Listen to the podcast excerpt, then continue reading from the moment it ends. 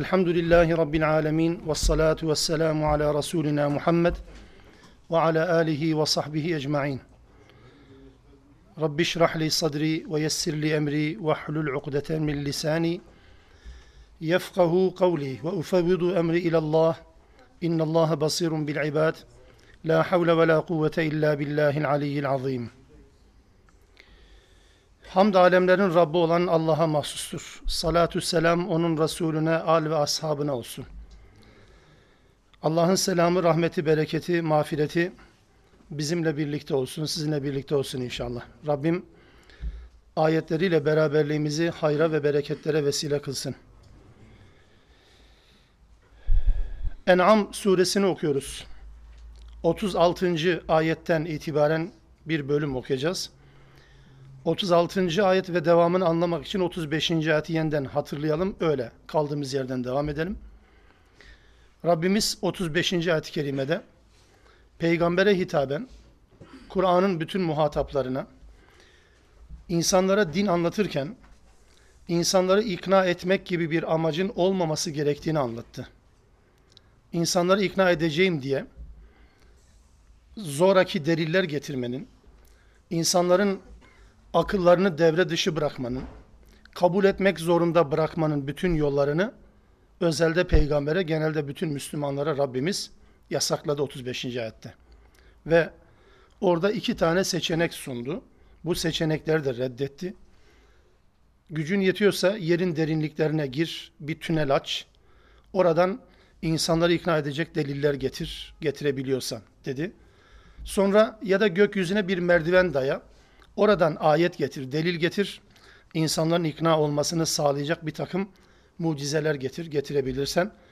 Vazgeç bu sevdadan dedi. Sakın cahillerden olma diyerek bu yolların tümünü kapattı. Bu bağlamda insanların din anlatırken, Allah'ın emir ve yasaklarını ortaya koymaya çalışırken başvuracağı yöntem, başvuracağı unsurlar yine Allah'ın kitabı olmalı yine Peygamber aleyhissalatü vesselamın izahları olmalı. Her türlü, bunun dışındaki her türlü izah, özellikle bilimsel anlamda yapılacak ve insanlara çok cazip, cafcaflı gelecek bir takım izahlar, aslında Allah'ın emir ve yasaklarını muhataba kavratmak yerine, zaman içerisinde bu ibadetlerin amacından sapmasına neden olur.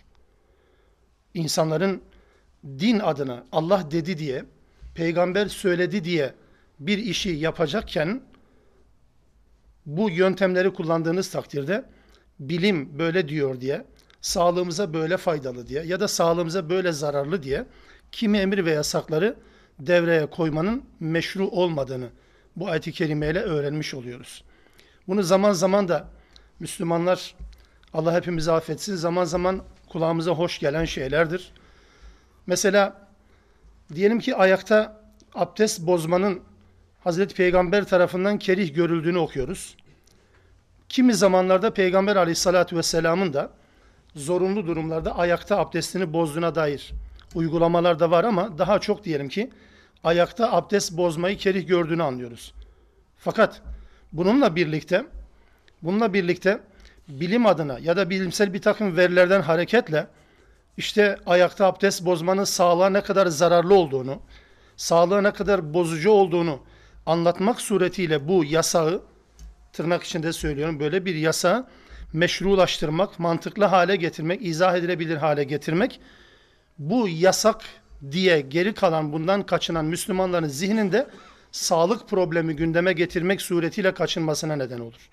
Bu da İslam'ın pek hoş görmediği bir şeydir. Ya da mesela efendim yani namazın aslında bel fıtığına ya da boyun fıtığına çok yaradığını ifade ederek namazın kılınması gerektiğini ifade etmeye çalışan insanlar için de aynı şey geçerli. Yani burada da burada da aynı şekilde namazı Allah'ın emri diye bazen sağlığa zararlı olsa bile namazı Allah'ın emri diye kılmak yerine bu kez sağlık açısından faydası vardır diye kılmak gibi bir düşünceye insanların sevk edilmesi gibi bir tehlike önümüzde bekler. Onun için Rabbimiz 35. ayet-i kerimede bunu reddetti, bunu ortadan kaldırdı din Allah dedi diye, Allah peygamber söyledi diye yaşanır. Yoksa birileri bunu ikna eder diye değil. Din anlatımında karşıdakini ikna etme üzerine bir amaç bina edilmez. Dinin anlatılması, yalın ve sade bir şekilde anlatılması tercih edilir. Karşıdaki insanların dinleyip dinlememeleri onları bağlar. Önemli olan bir insanın bunu açık ve net şekilde yani belagul mubin apaçık bir ilan biçiminde bunu anlatıyor olmasıdır. Önemli olan da budur. İşte bu 35. ayet kerimede bunlar yerleştirildikten sonra, peygamberin önü bu anlamda kesildikten sonra 36. ayet-i kerimede Rabbimiz peygambere başta ama bize de aynı zamanda bir yol, bir yöntem tebliğde muhatabın durumuyla alakalı bir yöntem ortaya kor. Bismillah. İnnemâ yestecibüllezîne yesma'un. Elbette dinleyecek olanlar, alıcıları açık olanlar, kulakları duymakta olan insanlar bu davete icabet ederler. Vel mevte ölülere gelince yeb'asuhumullah Allah onları elbette diriltecek bir gün sümme ileyhi turcaun ve sonra ona döndürüleceksiniz. Ya da sümme ileyhi yurcaun sonra ona döndürülecekler. Ölüler ve işitmeyenler ya da işitenler yan yana niye kondu? Çünkü Kur'an'ın bakış açısıyla ölü ayrıdır. İnsanların bakış açısıyla ölü ayrıdır. Ölü bizde ruhu bedenden ayrılmış olan kişiye ölü denir. Kur'an ıstılahında ise Kur'an'dan vahiden nasipler olmayan, bunu dinlememekte ısrar eden, inat eden ve küfrü tercih eden insanlar mevta diye nitelenir. O yüzden ölülere gelince Allah onları diriltecek ve elbette bir gün hesap vermek üzere Allah'ın huzurunda toplanacaktır der. Aynı ifadeyi biz Neml suresinde de Neml suresinde de 80-81. ayette okuyoruz ölünün nasıl bir tanımla tanımlandığını Kur'an'da. İnneke la tusmi'ul mevta ve la tusmi'us summed dua. Sen ölülere işitemezsin. Ve sen çağrıyı da hiçbir zaman sahırlara işittiremezsin. Sağır kim? Kulakları duymayan kişi değil Kur'an'a göre. Kulakları var ama kulakları gerçekleri duymaktan alıkonmuş. Budur sağır. Peygamber aleyhissalatü vesselam herhalde mezarlara gidip ya da morg önlerinde bekleyip de ölüye din anlatacak gibi bir yöntem benimsememiştir. İnneke la tusmi'ul mevta dediğine göre sen ölüleri işittiremezsin. Ölü kim? Elbette kalbi ölmüş olanlar. Yani kalben ölü olanlar. Yok hükmünde olanları varlık hayatına geçirmek gerekiyor. Çünkü yine aynı şekilde Enfal suresi Rabbimiz Allah ve Resulünün hayat veren çağrısını duyduğunuz zaman icabet edin demişti. Hayat veren çağrı. Yani bir nevi ölümün tam zıttı. Allah ve Resulünün çağrısı insana hayat verir. Bu çağrıdan mahrum olan da ölü niteliğindedir. Yok hükmündedir. Yok hükmündedir ölü. Onun içindir ki mesela mirasta ölü mirasta kafir ölü niteliğindedir. Mirasta bir babanın ya da bir evladın ya da kardeşlerin birbirine verasetiyle alakalı kurallar için söylüyorum. Kafirse eğer normal kafir olmadığı zaman varis olacak bir kişi inanç farklılığından dolayı, küfründen dolayı mirasta pay sahibi olmaz. Yok hükmündedir çünkü. Küfür bunu gerektirir. Onun için İslam'a göre de, Kur'an'ın bakış açısına göre de ölüye çok farklı bir tanım getirilmiş oldu. Sen ancak işitenlere işittirebilirsin ya da işitenler ancak senin davetine icabet ederler. Ölülere gelince onlara işittirmeye kalkma. Onların işitmesi için kendi enerjini, potansiyelini tüketme. Yani boşuna uğraşma anlamına değil. Eğer bir insan böyleyse o enerjiyi başka bir yere kaydır, başka bir alanda bunu kullan da hiç olmasa buna ihtiyacı olan insanlar varsa, kulakları, alıcıları açık olan insanlar varsa onlara yönlendirirsin der Rabbimiz. Ayet 37. Kalu derler ki levla nuzzile aleyhi ayetun min rabbih. Rabbinden ona bir ayet indirilmeli değil miydi? Ayet dediği nedir? Mucize. Yani aklı devre dışı bırakacak olan, insanların bu dini kabul etmesini mecbur bırakacak olan herhangi bir unsur. Görsel herhangi bir şey. Yani deney ve gözleme tabi tutulacak olan bir yöntem. Bunu istiyorlar. Ona indirilmeli değil miydi? Kul de ki böyle diyenlere İnna Allaha kadirun ala yunezzile ayeten. Allah bir ayet, bir mucize indirmeye kadirdir. Güç yeter. Fakat velakinne ekserahum la ya'lemun. İnsanların çoğu bu işin farkında değil, bilmiyorlar. Peygamberden mucize istekleriyle alakalı mucize isteğiyle alakalı yeni bir tespit. Bu surenin başında şöyle bir iddiadan bahsedildi hatırlarsanız. Kur'an elimizi dokunduracağımız bir şekilde paket program halinde Allah'tan gelmeli. Allah ne dedi? Elleriyle dokunacakları bir kitap bizim katımızdan onlara gelse, elleriyle dokunsalar yine bu apaçık sihirdir der çekilip giderlerdi. İkinci bir iddiadan bahsedildi. Melek olmalıydı. Melek getirmeliydi. Allah da dedi ki melek gönderseydik ya işleri biterdi. Çünkü melek boşuna inmez. Ya da melek gönderseydik peygamber melek insan şeklinde gönderirdik. E insan şeklinde gönderseydik yine derlerdi ki biz bu adamı tanımıyoruz ki. 40 yıl aralarında bulunan peygamberi reddettiler. Yeni bir yüz, yeni bir sima ile karşılaştıkları zaman nasıl kabul edecek ki bunu? O da bir bahaneydi. İnanmamanın bahaneleri olarak bunlar söylenir. Yeniden 37. ayet bir bahane daha. Ona bir mucize indirilmeli. Yani bunun peygamber olduğunu anlayabileceğimiz, hemen pes edeceğimiz, hemen kabul edeceğimiz bir mucize olması lazım. E şimdi geçmişe bakıyorsunuz. Geçmişte de buna yönelik mucizeler yok muydu? Yani Allah Salih'e bir deve, nakatullah diyor Allah Şems suresinde. Allah'ın devesi. Nakatullah bu ifade Rabbimize ait. Allah'ın devesi. Mucize olarak ortaya koydu ne oldu? Kaç kişi iman etti? Sonra Musa aleyhisselamla birlikte asa ve yedi beyza el, el ve asa mucizesi.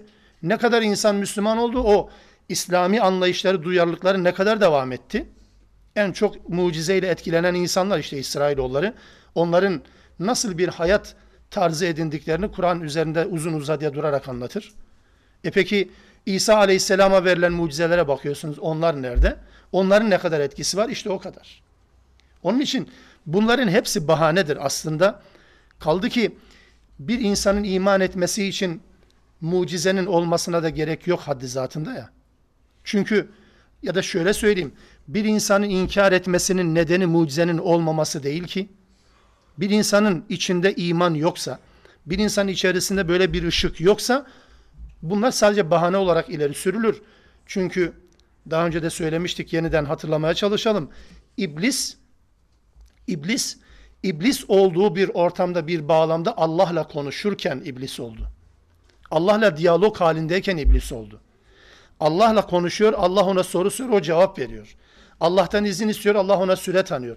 Böyle bir diyalog ortamında Allah'la konuşurken mucizeye gerek var mı peki? Allah'la konuşuyor ya. Buna rağmen nasıl iblis oldu peki? Demek ki mucize tek başına ya da mucize sadece bir insanın iman etmesi için yeterli bir neden, bir gerekçe değildir. İsrailoğulları Musa Aleyhisselam'a iman ettiler. Beraber denizi yarıp çıktılar. Firavun'un boğuluşunu izlediler. Seyrettiler, gözleriyle gördüler. Yani bir haber olarak değil. Bizzati aynel yakin gördüler. Geçtiler denizin öbür tarafına. Puta tapan bir toplumla karşılaştı. Araf suresinin ayetlerini söylüyorum. Yorum değil bu. Puta tapan bir toplumla karşılaştılar. Ey Musa dediler. Bunların ilahları olduğu gibi bize de ilah yap dediler. Mucize iman eden toplum bunlar. Devam ettiler. Allah Musa ile Musa Allah'la konuştu. Tur Dağı'nda Allah'la konuşuyor. Allah Musa ile konuştuktan sonra döndü kavmine. Kavmine dedi. Len nu'mine leke hatta narallaha cahratan. Biz Allah'ı gözlerimizle görmedikçe yani böyle karşımızda bir silüet, bir figür, bir şey neyse işte karşımızda bu durmadıkça biz Allah'a iman etmeyiz, sana inanmayız. Sana inanmayız dediler. İsrailoğulları. Bunun ardı arkası kesilmez o anlamda. Onun için Allah mucize indirmeye kadir olmadığı için değil. Ayetin devamına bakın ne dedi? Kul innallaha kadirun ala yunezzile ayeten. Allah bir mucize indirmeye kadirdir. Kadir olmadığından dolayı indirmiyor değil. Allah'ın yanında mucize tükendiği için indirmiyor değil. Buna zaten güç yetiriyor. Peki buna rağmen Allah neden mucize indirmedi hakikaten? Yani indirseydi bunların seslerini kesseydi. Bazen içimizden öyle gelir değil mi? Ha bir defa şöyle ucundan bir gösterseydi. Bunun iki nedeni var. Bunun iki nedeni var. Bir, bir defa, bir defa Allah bu mucizeyi indirseydi eğer ya da bir mucize indirirse eğer Allah'ın yasası gereği, sünnetullah gereği indirilen bu, bu mucizeye inanmadıkları takdirde mucizenin gönderildiği toplumu helak eder Allah. Yani Allah maksat iş olsun diye mucize göndermez. Hele bir gönderelim bakalım durum ne olacak. Öyle değil. ciddi bir şeyden bahsediyorsa insanlar mucize olarak Allah gönderirse eğer bunun gereği yerine getirilmezse şayet Allah ona bedel ödetir. O topluma bedel ödetir. Allah'ın bir yasasıdır bu. Hatırlar mısınız? Maide suresinin son tarafları havariler İsa aleyhisselamdan bir sofra istediler. Vazgeçirmeye çalıştı. Nafile. Olmadı. Vazgeçmediler.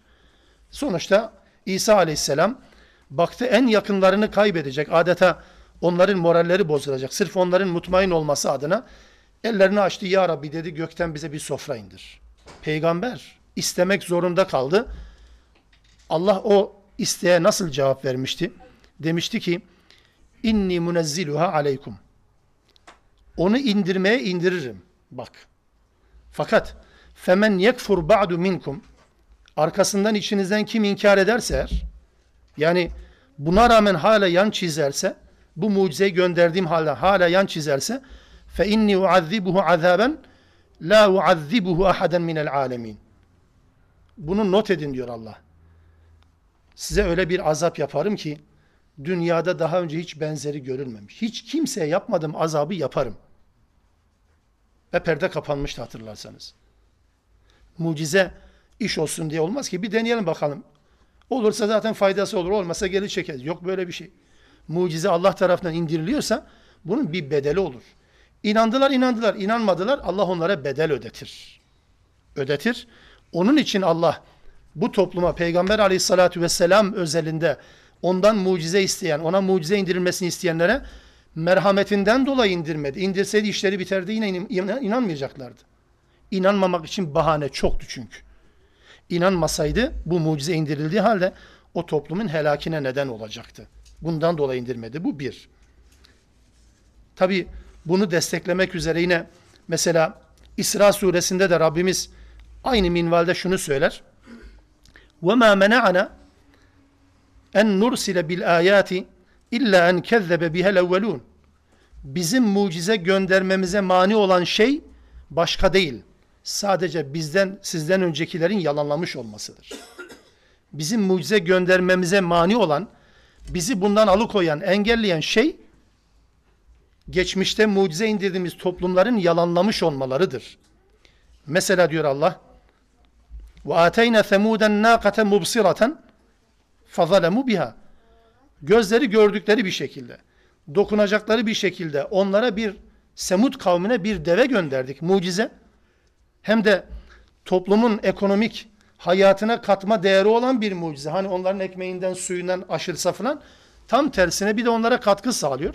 Bereketin timsali bir deve gönderdik de mubsiraten yani böyle hayal meyal değil basbaya gördükleri bir deve gönderdik. Fazalemu biha ona zulmettiler. Yerinde değerlendirmediler. Bu örnekleri bildiğimizden dolayı diyor Allah geçmişte mucize gönderdiğimiz toplumlar yalanladıklarından dolayı, mucizeyle yola gelmediklerini bildiğimizden dolayı mucize isteklerini kabul etmedik diyor. Bu birinci neden. İkincisi, bu peygambere mucize istekleri ne eğer Allah cevap verseydi, sadece görenlerin kendilerine, bizatihi bu iddiayı yapan, bizatihi peygambere mucizenin gelmesini isteyen, bu beklentiye sahip olan insanlara hitap eden bir mucize olmalı değil miydi? Bunu istediklerine göre onların gözleriyle görecekleri bir mucize olmalıydı. E peki böyle bir mucize indirilmiş olsaydı bu dinin evrenselliği nerede kaldı? Çünkü bu dinin Allah tarafından gönderildiğinin bir delili olarak eğer böyle bir mucize o günkü şartlarda 14 asır öncesinin şartlarında bir mucize indirilmiş olsaydı aynı mucizenin bize de gönderilmiş olması gerekirdi ki biz bu dine inanmış olalım. Evrensel bir dinse dünle bugün arasında bu anlamda fark olmamalıydı. Ve ondan dolayı Allah bu dinin evrensel özelliğine uygun olarak bu dinin mucizesi de ona uygun bir evrensel mucize olmak zorundaydı, olmalıydı ki 1400 sene sonra 2010'lu yıllarda da gelecek olan Müslümanlar dinle alakalı sorularını yönelttikleri zaman karşılarına bir cevap bulabilsinler. Peygambere aleyhissalatü vesselama bu anlamda insanların dinle ilişkilerini sağlamlaştırmak, insanların imana gelmelerini sağlamak için bu anlamda hiçbir mucize verilmemiştir. İslam insanları İslam'a koymak adına, Müslümanlaştırmak adına, onları ikna etmek adına hiçbir mucize verilmemiştir Kur'an dışında. Allah Kur'an'ın benzerini getirmekle meydan okur. Olmadı indirime gider 10 surenin benzerini getirin der meydan okur. Bir daha indirime gider bir surenin benzerini getirin meydan okur. Evrensel anlamda bu meydan okuma dün olduğu gibi bugün de var. Yarın da aynen devam edecektir. Mucize peygamberin mesajıyla birebir örtüşmelidir. Yerelse, bölgeselse mucize de bölgesel olur.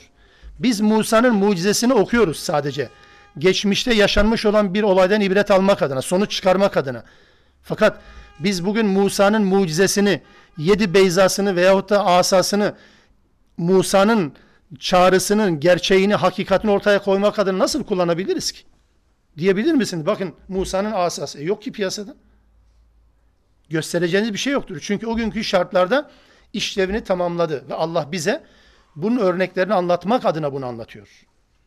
Peygamberin de mesajı evrenselse onun da ortaya koyacağı çağrının temelinde evrensel bir ilke olması lazımdı.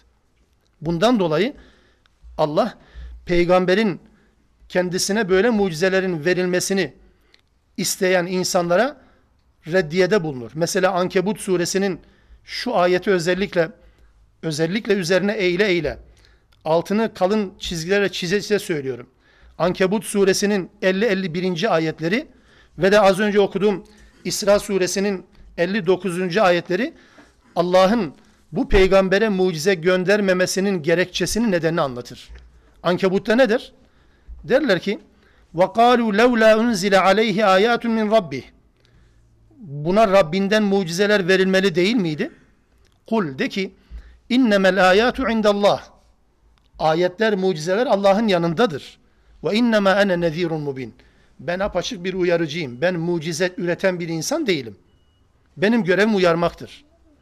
Devamında der ki 51. ayet Evelem yekfihim enna enzelna aleykel kitab yutla, yutla aleyhim onlara sürekli okunmakta olan kitabı bu kitabı sana indirmiş olmamız onlara yetmedi mi? Evelem yekfihim yetmedi mi? Bakın onlar mucize istiyor. Allah da diyor yetmiyor mu bu kitap? Başka da bir cevap yok Kur'an'da. Mucize isteklerine karşı Allah'ın verdiği cevapların hulasası bu. Yetmiyor mu Allah'ın sana indirmiş olduğu ve sürekli okunan bu kitap? Ki bu kitapta rahmet var, öğüt var. Tabi iman eden toplum için nasihatler var, öğütler vardır. Onun için aleyhissalatü vesselamın insanları tebliğ edeceği tek yegane unsur Kur'an kalmıştır. Hiçbir zaman aleyhissalatü vesselamın elinden, etrafından, bedeninden olağanüstülükler ortaya çıkarak din anlatmamıştır ve çağırmamıştır. Böyle bir yöntem yoktur. Burada şu parantezi açmak zorunda hissettim kendimi şimdi. Tabi bunu söylediğimiz zaman Peygamber aleyhissalatü vesselamın hayatında kendisi üzerinde gerçekleşen bir takım olağanüstülüklere ne diyeceğiz diye bir soru sorar gibi hissettim sizi. Peki onlar ne olacak? Onlar Allah'ın peygambere lütfu ikramıdır. Bunlar olağanüstüdür diye bunlara mucize adını verme imkanı olmaz. Neden olmaz? Mucize dediğiniz şey, adına mucize dediğiniz şey kelimenin tam anlamıyla insanları aciz bırakacak olan şeydir. Hazreti Peygamber kendisi üzerinde gerçekleştirilmiş olan bu lütuf ve ikramların hangisini dikkat buyurun. Hangi özelliği, hangi hususu, hangi davranışı dinde bir tebliğ aracı olarak, davet aracı olarak kullandı? Var mı böyle bir özellik? Tam tersine Hazreti Peygamber'in üzerinde gerçekleşen bunların varlığını inkar etmek değil benim kastım o değil. Bunların hepsinin olabileceğini ben iman ederim. Yani benim aklımın almamasına rağmen iman ederim. Allah peygambere hatta peygamber olmasına da gerek olmadan diğer Müslümanlara da zaman zaman bu lütuflarda bulunur. Buna iman ederiz. Peygambere kaldı ki haydi haydi zaten lütufta bulunmuştur. Mesela Peygamber aleyhissalatü vesselamın ordu seferdeyken bir gazvedeyken yemeğin azalması ve yemeğin bereketlenmesi olabilir. Bu Allah'ın lütfudur. Peygamber bakın bunu kafirlere davet aracı olarak kullanmadı. Bunun altını çiziyorum. Müslümanların huzurunda gerçekleşti bu. Suyun bereketlenmesi Müslümanların huzurunda gerçekleşti.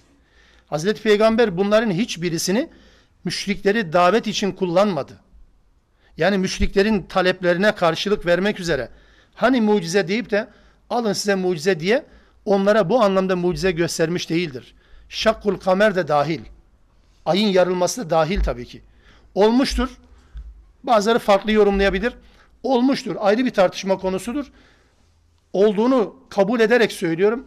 Şakkul kamer de Peygamber aleyhissalatü vesselamın müşriklere yönelik tebliğde kullandığı bir mucize değildir. Bir lütuftur.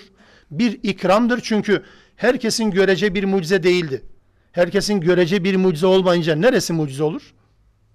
Bu tamamen Peygamber aleyhissalatü vesselama verilen yapılan bir lütuftur. Problem nereden kaynaklı onu da söyleyeyim. Nereden kaynaklanıyor problem? Problem şuradan kaynaklanıyor. Bizim mucize diye kafamıza koyduğumuz şey eşittir olağanüstü şey. Bu değil ki. Her olağanüstülük mucize değil bakın. Olağanüstü bir şeyin olağanüstü olması ayrı şeydir. Bir şeyin peygambere verilen bir ayet mucize olması ayrı şeydir. Geçmişte mesela peygamberle verilen mucizelere bakınız. Hepsi nerede kullanılır? Bir defa mahsus değil. Bir defa oldu bitti değil.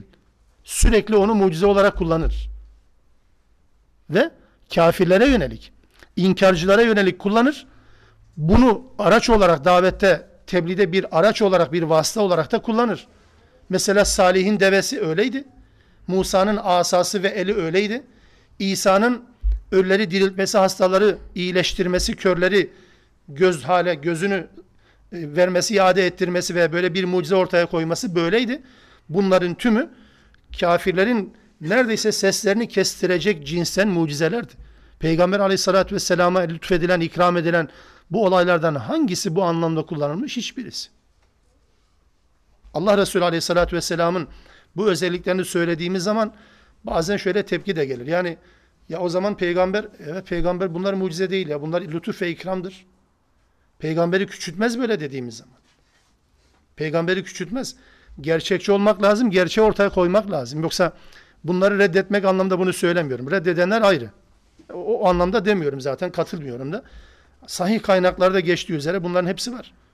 Bu iki tarafını yan yana koyduğunuz zaman bu mucizelerin oluştuğu, meydana geldiği ortamla tam bunun tersi ortamları yan yana koyduğunuz zaman bir peygamber modeli ortaya çıkmıyor mu? Ordusuna yemek bereketlendiren, su bereketlendiren peygamber aynı peygamber. Sabah kuşluk vaktinde kalktığı zaman yiyecek bir şey olmadığı için de o gün oruçlu tutmaya karar veren bir peygamber. Nasıl bir şey bu? Budur işte peygamber. Yani yemeği bereketlendirme gibi bir maharet kendisine verilmiş, kodlanmış değil. Kendi evinde sıkıntı yaşıyor. Taif'te taşlandığı zaman evet Uhud'da dişleri kırılıyor. Miğfer batıyor. Eziyet çekiyor. Huneyn'de perişan oluyor Müslümanlar ve kendisi. Yani bakın herhangi bir böyle hipermen süpermen görüntü yok Peygamber aleyhissalatü vesselam'da. Bu beşer peygamber olma özelliğiyle alakalı bir şeydir. Onun için bunların tümüne yaşanan olayların tümüne mucize demek ayrı bir şeydir. Bunlar Allah'ın lütuf ve ikramları demek ayrı bir şeydir. İkincisini tercih ediyoruz. Mucize olmaz. Mucize Allah'ın davet için kullanmak üzere peygambere verdiği tek şey Kur'an'dır. Ve kıyamete kadar da insanlar buna çağrılır. Siz bugün peygambere kimilerinin mucize diye nitelendirdikleri parmaklarından su akmasını, peygamberin tebliğini ya da peygamberin din anlatım modeli olarak bugün nasıl uygularsınız? Yeniden nasıl canlandıracaksınız ki? Yok böyle bir şey, imkansız zaten. Onun için böyle bir mucize beklentisini bu ayet-i kerimeler sıfırlıyor. Peygamber aleyhissalatü vesselamın şahsında da özellikle reddediliyor Bakacaksanız zaten Allah'ın yanında mucizeler var. Ama bu iki gerekçeden dolayı mucizeleri Allah indirmez. Kaldı ki 38. ayet-i kerimede farklı bir pencere daha açar Rabbimiz. وَمَا مِنْ دَابَّةٍ fil ardi. Yeryüzünde debelenen ne kadar hayvan, canlı varsa وَلَا طَائِرٍ يَطِيرُ بِجَنَاحَيْهِ ve de iki kanatlarıyla uçan ne kadar kuş varsa illa umemun emsalukum. Bunların hepsi sizin misalinizdir. Sizin gibidir yani. Sizin gibi ümmettir. Ümemun emsalukum. Yerde debelenen ne kadar canlı varsa Bir de gökte uçan ne kadar kuş varsa hepsi sizin gibi ümmettirler. Ne demek yani bu? Yani mucize bekliyorsunuz. Bir bakın gökyüzüne. Her gün hayat sıradanlaştığı için insanın dikkatini çekmiyor. Her taraf mucize. Her taraf mucize dolu zaten. Yani gecenin olması, gündüzün olması çok basit bir olay mı? İnsanın bünyesi, vücudu, hareketler, refleksleri bunların hepsi basit şeyler mi gerçekten? Galiba ondan dolayı alimin birisine, mutasavvuf birisine demişler hele bir keramet göster. Hani genelde büyük insanlarda bu şey olmaz da daha çok etrafındaki bir kesim tarafından bunlar hep pompalanır, pazarlanır. Herhalde buna benzer bir şey. Üstad şeyhimiz hele bir keramet göster demişler de kalkmış odanın bir ucundan bir öbür tarafına gidiş, gitmiş ve gelmiş sadece. Birkaç adım git ve birkaç adım gel. Oturuyor. Keramet bekliyorlar. Hani e, yürümekten, ayakta kalmaktan daha büyük keramet var mı? Ayakta kalmaktan. Niye? Ayağınız bir tökezliyor, ayağınız kayıyor, bir daha belinizi doğrultamıyorsunuz. 180 derece yataktan mahkum ömür boyu. Var değil mi çoğu, çoğu insanlar? Ayakta yürümek az bir şey mi? Konuşabilmek az bir şey mi? Telaffuz etmek az bir şey mi? Birkaç kitap müteala ederek bir bilgi ortaya koydum. Bunlar zihnimde taşıyorum. Allah da lütfedi ben konuşuyorum. Konuştuğumda siz anlıyorsunuz. Basit bir şey mi bu? Nerede bu bilgi? Yıllar sonra gene akılda kalıyor. Aynı şey. Nerede muhafaza ediyorsunuz? Elinizde değil ki. Ben unutacağım demekle unutamıyorsunuz. Ben unutmayacağım, aklımda kalacak demekle aklınıza bulundurmuyorsunuz. Var mı ötesi mucizenin? Allah buna dikkat çekiyor. Gökyüzünde uçan kuşlar, yeryüzünde debelenen hayvanlar, onların hepsi sizin gibi bir ümmettir. Onlara bakın da Allah'ın mucizelerinin peşine düşmeyin. Şu olsun bu olsun diye beklentiye girmeyin. Ma farratna fil kitabi min şey. Kitapta hiçbir şeyi eksik bırakmadık. Sümme ila rabbihim yuhşarun. Sonra hepsi, her şey ve herkes Allah'ın huzurunda toplanacaktır der. Bu sizin gibi ümmettir ifadesine takılmış kimileri demişler ki bütün hayvanlık hayvanlar alemindeki bütün hayvan türleriyle ilgili özelliklerin hepsi hepsinin aynısı insanlarda da tebarüz eder. Ortaya çıkar der. Derler yani. Bu ayet değil, hadis değil. Böyle bir tespit yapar. Hoşuma da gitti doğrusu. Kur'an da bunu destekler. Hani bazen böyle hayvan örneklerini verir. Mesela mesela ne gibi örnek verir? Diyelim ki kitaba sahip, kitap bilgisine sahip ama onunla amel etmeyenler kemeselil himar der. Eşek gibi. Niye? Ne yüklendiğini, neye inandığının farkında olmayan insanlar ona benzetir. Hayvanlar aleminde eşek ama insanlar aleminde de eşek gibiler var mı? Allah söylüyor bunu. Cuma 5. ayette. O anlamda söylüyor. Ya da mesela Araf suresi 175-176. ayet-i kerimelerde aynen hayvanlar aleminde bir köpek örneği verilir. Üzerine varsan da kendi haline bıraksan da soluyan, sürekli beklenti, sürekli kemik atılmasını bekleyen köpekler vardır. Kim buna benzetilir? Din bilginlerinin birileri adına fetva yayınlamaya çalışması, din bilgilerinin Allah'ın kitabını kendi çıkarlarına alet etmeye çalışmasından bahseder. Araf 175-176. ayetlere bakarsan orada görürsünüz. Kemefelil kelp.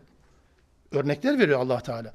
Maymun haline getiriyor mesela maymun taklitçi, fikir üretmiyor, özgünlük yok. Hep başkalarına göre hayat yaşamaya çalışıyor. Yani aynı hayvanlar aleminde maymun örneği, insanlar içerisinde maymuncu, maymun tipli insanlar yok mu? E var tabii ki. Bu anlamda da söylemişler. Yani ümemun emsalukum dediği hayvanlar aleminin bütün bireyleri, bütün üyeleri aynen sizin gibi birer ümmettirler. Sizin gibi birer toplulukturlar. Sizde ne varsa onlarda var, onlarda ne varsa sizde var. Süfyan bin Uyeyne Süfyan bin Uyeyne şöyle bir yaklaşımda bulunuyor. Yani mesela hayvan ve kuş türlerinin benzeri mutlaka insanlar arasında da vardır. Özellikleri, karakterleri itibariyle tabi. İnsanlardan kimisi aslan gibi hücum eder, kükrer. İnsanlardan kimisi domuz gibi aç göz ihtiraslıdır.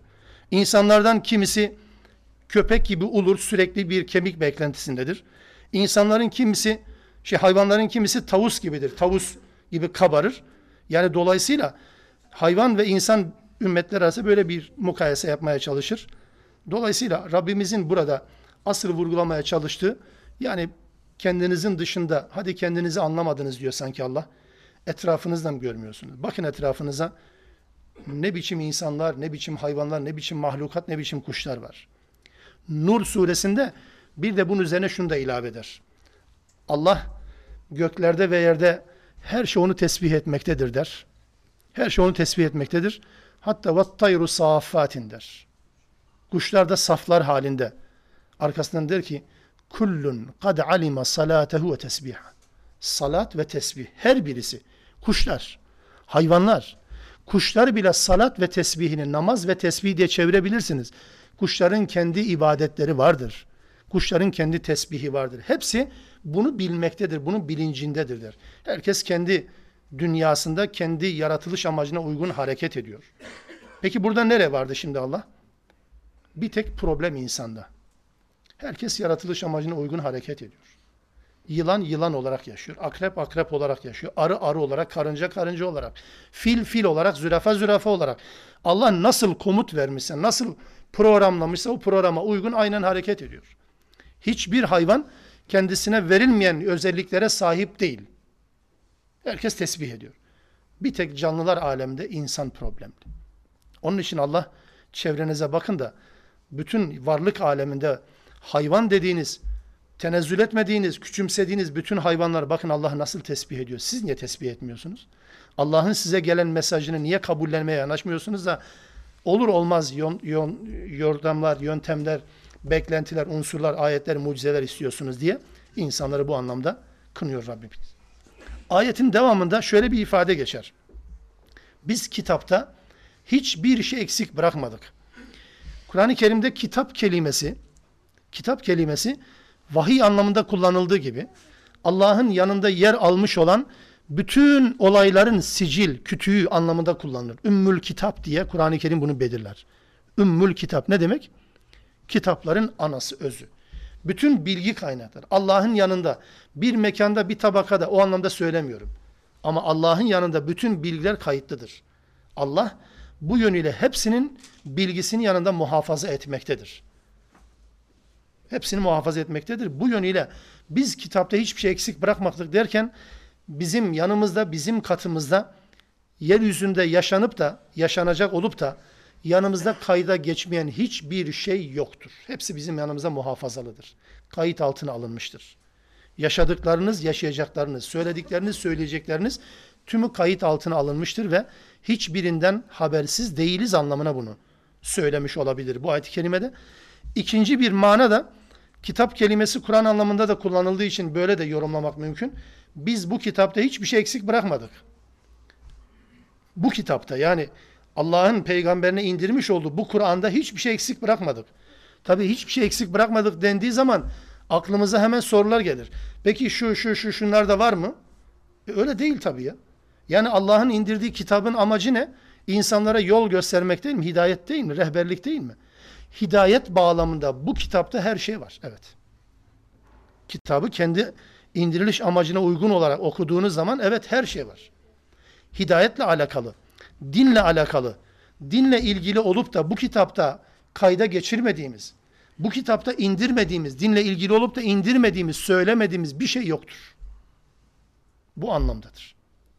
Allah'ın bu kitapta söylemediği, Peygamber aleyhissalatü vesselama da bu şekilde bildirmediği konular demek ki bize bırakılmıştır. Ümmete bırakılmıştır. Kendi kendilerine bunu çözsünler anlamına. Bu da Allah'ın bir yasası sonuçta. Bu anlamda da kitapta hiçbir şey eksik bırakmadık. Ayeti bu şekilde de okunabilir. Evet. Ayet 39. وَالَّذ۪ينَ كَذَّبُوا بِآيَاتِنَا Bizim ayetlerimizi yalanlayanlar. Bu kezzebu ifadesi En'am suresinde çok karşımıza çıktı, çıkacak da. Keferu'den farklı olduğunu yeniden belirteyim, altını çizeyim. İnkar edenler değil.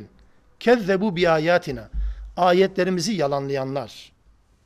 Yani ayetin doğru olduğunu söylediği halde doğru değilmiş gibi yaşayanlar. Sözü başka, davranışları başka olarak yaşayanlar anlamına tekzip ifadesini kullanırız. Kur'an-ı Kerim'de bu kelime bu şekilde yer verir. Az önce verdiğim kemefelil himar, kemefelil kelp örnekleri yani Araf 175-176. ayetler ile Cuma suresinin 5. ayeti kerimesinde bu misallerin verilmesinden sonra hemen peşinden bu misalin niçin verildiğini anlatmak üzere der ki Rabbimiz Bi'se meselul kavmillezine kezzebu bi ayatina ya da zâlike meselul kavmillezîne kezzebu bi âyâtillah der. İkisi de de böyle var. İki örnekten sonra kullanılan terim bu. Allah'ın ayetlerini yalanlayanların örneği budur. Neden? Çünkü her ikisine de kitap bilgisine sahip, kitaba sahip, kitaba iman ettiğini söyleyen ama onun gereğini yerine getirmeyen tiplerden bahsediyor. Onun için örneğin veriliş amacını ayeti ya da Allah'ın kitabını, ayetlerini yalanlama olarak anlatır.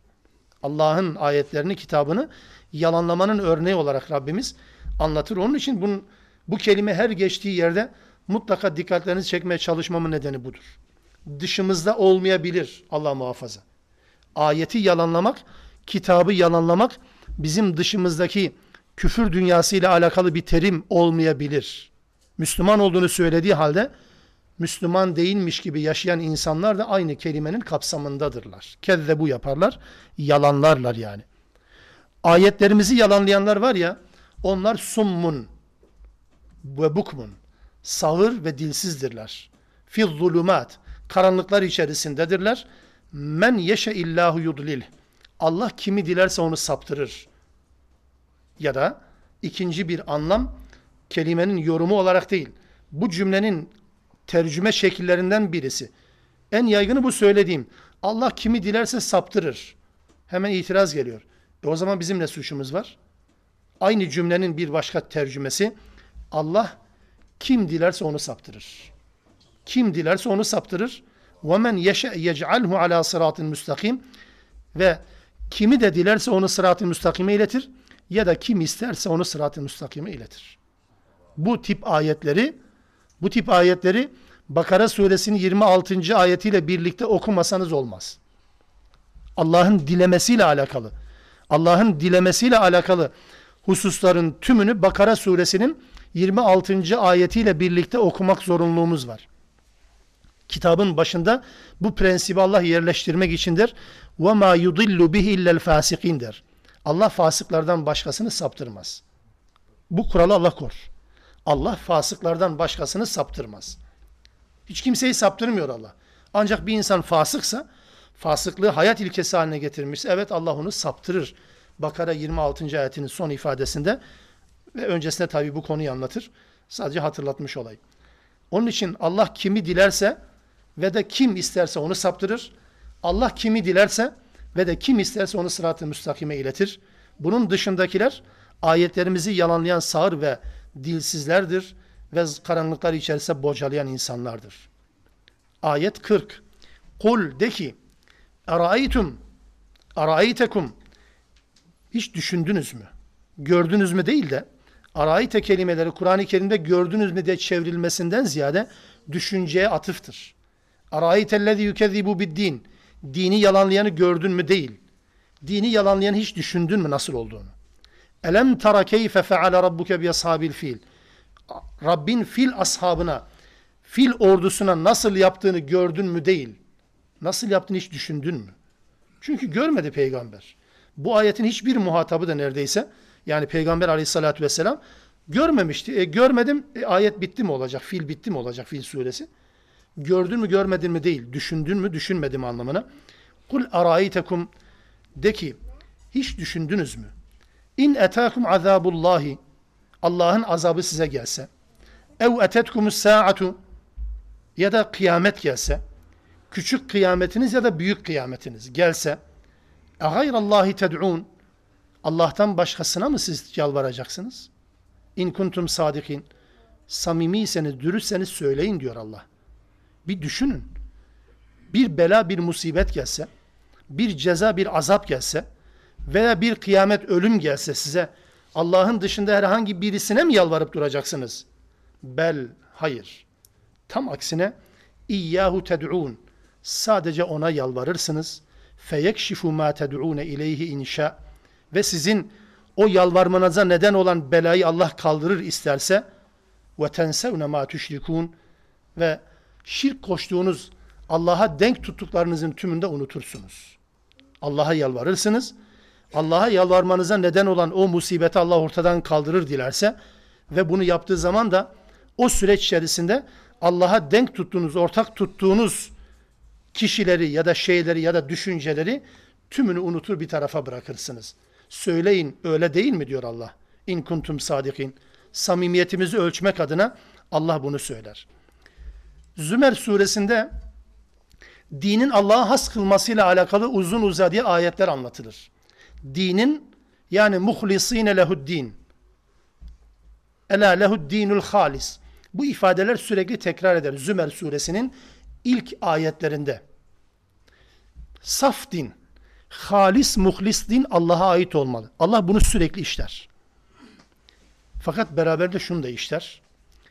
İnsanlar ne kadar müşrik olursa olsun, insanlar ne kadar Allah'ı reddederse, tanımazsa tanımasın, reddetsin, sıkıntıya düştükleri an yalvardıkları yine Allah'tır. O sıkıntı sırasında bütün ortakları bir tarafa bırakırlar. Bütün güç odaklarını bir tarafa bırakırlar ve Tanrı'ya ya da Allah'a yalvarırlar. Allah bunu sürekli işler. Her müşrikin hayatında ihlaslı bir inancın olduğu bir birim vardır mutlaka. Her müşrikin hayatında bu var. Mutlaka o hayatın bir parantezinde Allah'a, saf Allah'a, saf inanca, saf tevhide inandığı bir bir parantez arası zaman ve zemin vardır kesinlikle. Onun için derler ya hani düşen uçakta düşmekte olan uçakta ateist olmaz diye. Öyledir tabii. Herkes Müslüman olur. Herkes Allah'a yalvarır. Nitekim tarih boyunca hep öyle olmamış mı? Mesela Mekkelilerin Mek Mescidi Haram'ın içerisinde doldurdukları putlara tapındıklarını biliyoruz ama Ebrehe Kabe'yi yıkmaya geldiği zaman o müşriklerin hal ve tavırlarına bakın şimdi. Kabe'nin örtüsüne yapışıp putlar kaldığı içeride. Kimse tenezzül etmiyor, putlara yalvarmıyor. Bütün toplum Abdülmuttalip önderliğinde herkes sadece Allah'a yalvarıyorlardı. Neden? Çünkü bela, musibet kapıya dayandı. Ebrehe'ye karşı yapacakları başka bir şey yok. Hepsi tek yöne yöneldiler ve hepsi Allah'tan yardım istediler. Hep öyle olur. Aynı şekilde yıllar boyunca Müslümanlarla savaşma ilke haline getiren Ebu Cehil ve de onun oğlu İkrim'e Mekke'nin fethinden sonra yani İslam'ın gelmesinden 21 yıl sonra nasıl Müslüman oldu? Mekke'nin fethinde yakalanması istenenler arasındaydı. Bir yolunu bulup kaçtı Cidde'ye. Cidde'den bir gemiyle, tekneyle Habeşistan'a gidecekti. Denizin tam ortasında bir fırtına. Tam ölümle burun buruna kaldılar. Herkes putlarına yalvarmaya başladı. Fırtına şiddetlendi. Artık yok. Herkes bıraktı putlarını ve sadece Allah'a yalvarmayı birbirlerine tavsiye ettiler. Müşrikler bunlar. Bırakın dediler. Allah'tan başka hiç kimse bize bu ortamda yardımcı olmaz. Gelin en iyisi Allah'a yalvaralım dediler. Bunu İkrime Müslüman olduktan sonra anlatıyor. Bunu söyleyince müşrik arkadaşları hepsi gemide olan bu insanlar bunu söyleyince İkrime ne dedi biliyor musunuz? Ya dedi eğer burada Allah'tan başka yardım edecek yoksa bize sadece burada Allah bize yardım edecekse eğer o zaman bir başka yerde nasıl olabilir ki? Muhammed'in 20 yıldır bize öğrettiği ve bizim de kendisiyle savaştığımız zaten buydu. Şimdi kalkıp bundan yardım istiyoruz. Nasıl olacak bu? Çaresiz ve dedi ki eğer kurtulursam Müslüman olacağım. Sahile çıktı ve geldi Peygamber aleyhissalatü vesselama Müslüman olduğunu bildirdi. Radiyallahu anh oldu sonra. Öyle oldu tabii ki. Ama şirkin bakın 21 yıl boyunca İslam'la mücadele etti. Böyle bir musibet sırasında sadece Allah'a muvahhid bir Müslüman gibi bütün müşrikler Allah'a yöneldiler. İçlerinden sadece Ebu Cehil'in oğlu İkrim'e Müslüman oldu. Sadece bu da değil. Tarihin her dönemde böyle. Geçmişle alakalı örnekler vermekle yetinmeyeceğim tabii ki de. Hani mesela tarihte anlatırlar. Her yalan söylemek bizi kandırmıyorlarsa. Titanik de bir gemi yapmışlardı hani bu yüzyıl içerisinde. Titanik'e bir rapor veriliyor. Bu gemi asla batmaz. Kural buydu. O yüzden batmayacak olan bir gemi düşüncesiyle Avrupa'nın ne kadar zengini, ne kadar şımarığı varsa hepsi içerisine bindirdiler. Batmayacaktı ya. Ama bir buzula çarptı. Adım adım batmaya başladı ve battığı zaman da bütün insanlar, o eğlence içerisinde olanlar, Allah'ı devre dışı bırakanlar, gemiye Allah'ı bindirmediğini zannedenler. Öyleydi ama hepsi güverteye çıkıp aman Allah'ım, aman Tanrım kurtar bizi. Şimdi bu şekildeki bir mantığı Allah Kur'an-ı Kerim'de birçok yerde eleştirir. Mesela eleştiri yerlerinden bir tanesini sadece hatırlatmış olayım. Çünkü çok kullandığımız, yanlış da kullandığımız bir yer, bir ayet şeklinde olduğu için bunu da düzeltmiş oluruz bu vesileyle. Zümer suresinde ayet 8 ve 9. 8. ayette Allah şöyle der. İnsanlara bir zarar dokunduğu zaman ya da bir insana, bir insan modelini anlatıyor. İnsana bir zarar dokunduğu zaman Rabbine dua eder. Ona tam anlamıyla yönelir ve bu yönelişini Allah kabul eder de o dua ettiği belanın, musibetin kalkması için dua ettiği bu musibet Allah tarafından kaldırılır ve nimete kavuştuktan sonra 8. ayet Zümer bu nimete kavuştuktan sonra az önce yalvardı Allah'ı unutur tekrar eski bildiği hayatına aynen devam eder. 9. ayete geçer. Emmen huve kanitun ana el-leyli saciden ve kaima yahzarul ahire. Böyle bir adam geceleri kıyamda ve secdede olup ahiretten sakınan, ahiret gibi bir endişesi olan bir insan gibi hiç olur mu? Arkasından kul hel yestevillezine ya'lemun vellezine la ya'lemun. De ki hiç bilenlerle bilmeyenler bir olur mu? Bilen kim? Bilmeyen kim? ABC değil değil mi? Hatta Elif B de değil. Bilen kim? Bilen Rabbini her an bilen. Bilmeyen kim? İşine geldiği zaman Rabbini bilen. Bu işte bilmeyendir. Hiç bilenlerle bilmeyenler bir olur mu? İşine geldiği zaman aman ya Rab, işi bittiği zaman başka Rablerin, başka ilahların peşinde koşma anlayışı. Hiçbir zaman bitmez ki. Hiçbir zaman bitmez. Mesela hastayken sadece Allah daha çok hatırlanır. Sağlıklıya nedense hiç sabır tavsiye edilmez.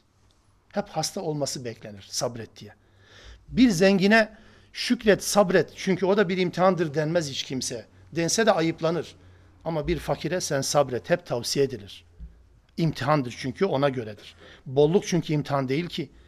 Mesela sınav öncesi durum hiç de imtihan sayılmaz ki. Ama sınav öncesi Allah çok lazım. Allah çok fazla lazım. Hatta uyduruk, kıytırık, uydurma rivayetlerle de ne sureler ne ayetleri bu çocuklara da okuttururlar. Lazım Allah. Ne zamana kadar? Sınav bitinceye kadar. Hasta şifa buluncaya kadar. Hatta mesela bugünlerde bahçelerin yanından geçerken bazen yanındaki insanlar konuşuyorlar. Ya herhalde don vurdu ha falan diye. Aha. Ne olacak? Allah devreye girdi. Aman ya Rabbi. Allah çok lazım bu aralar. Peki bittikten sonra ürünü topladığınız zaman, toplamaya başladığınız zaman tenzih ederim sizi. Ama kimi insanlar da böyle değil mi Allah için? Bir fakir görmesin diye böyle sıvışarak tarlasına giden insanlar ya da görmediği bir şekilde malını, ürünü toplayan insanlar yok mudur? Ne fark ediyor ki?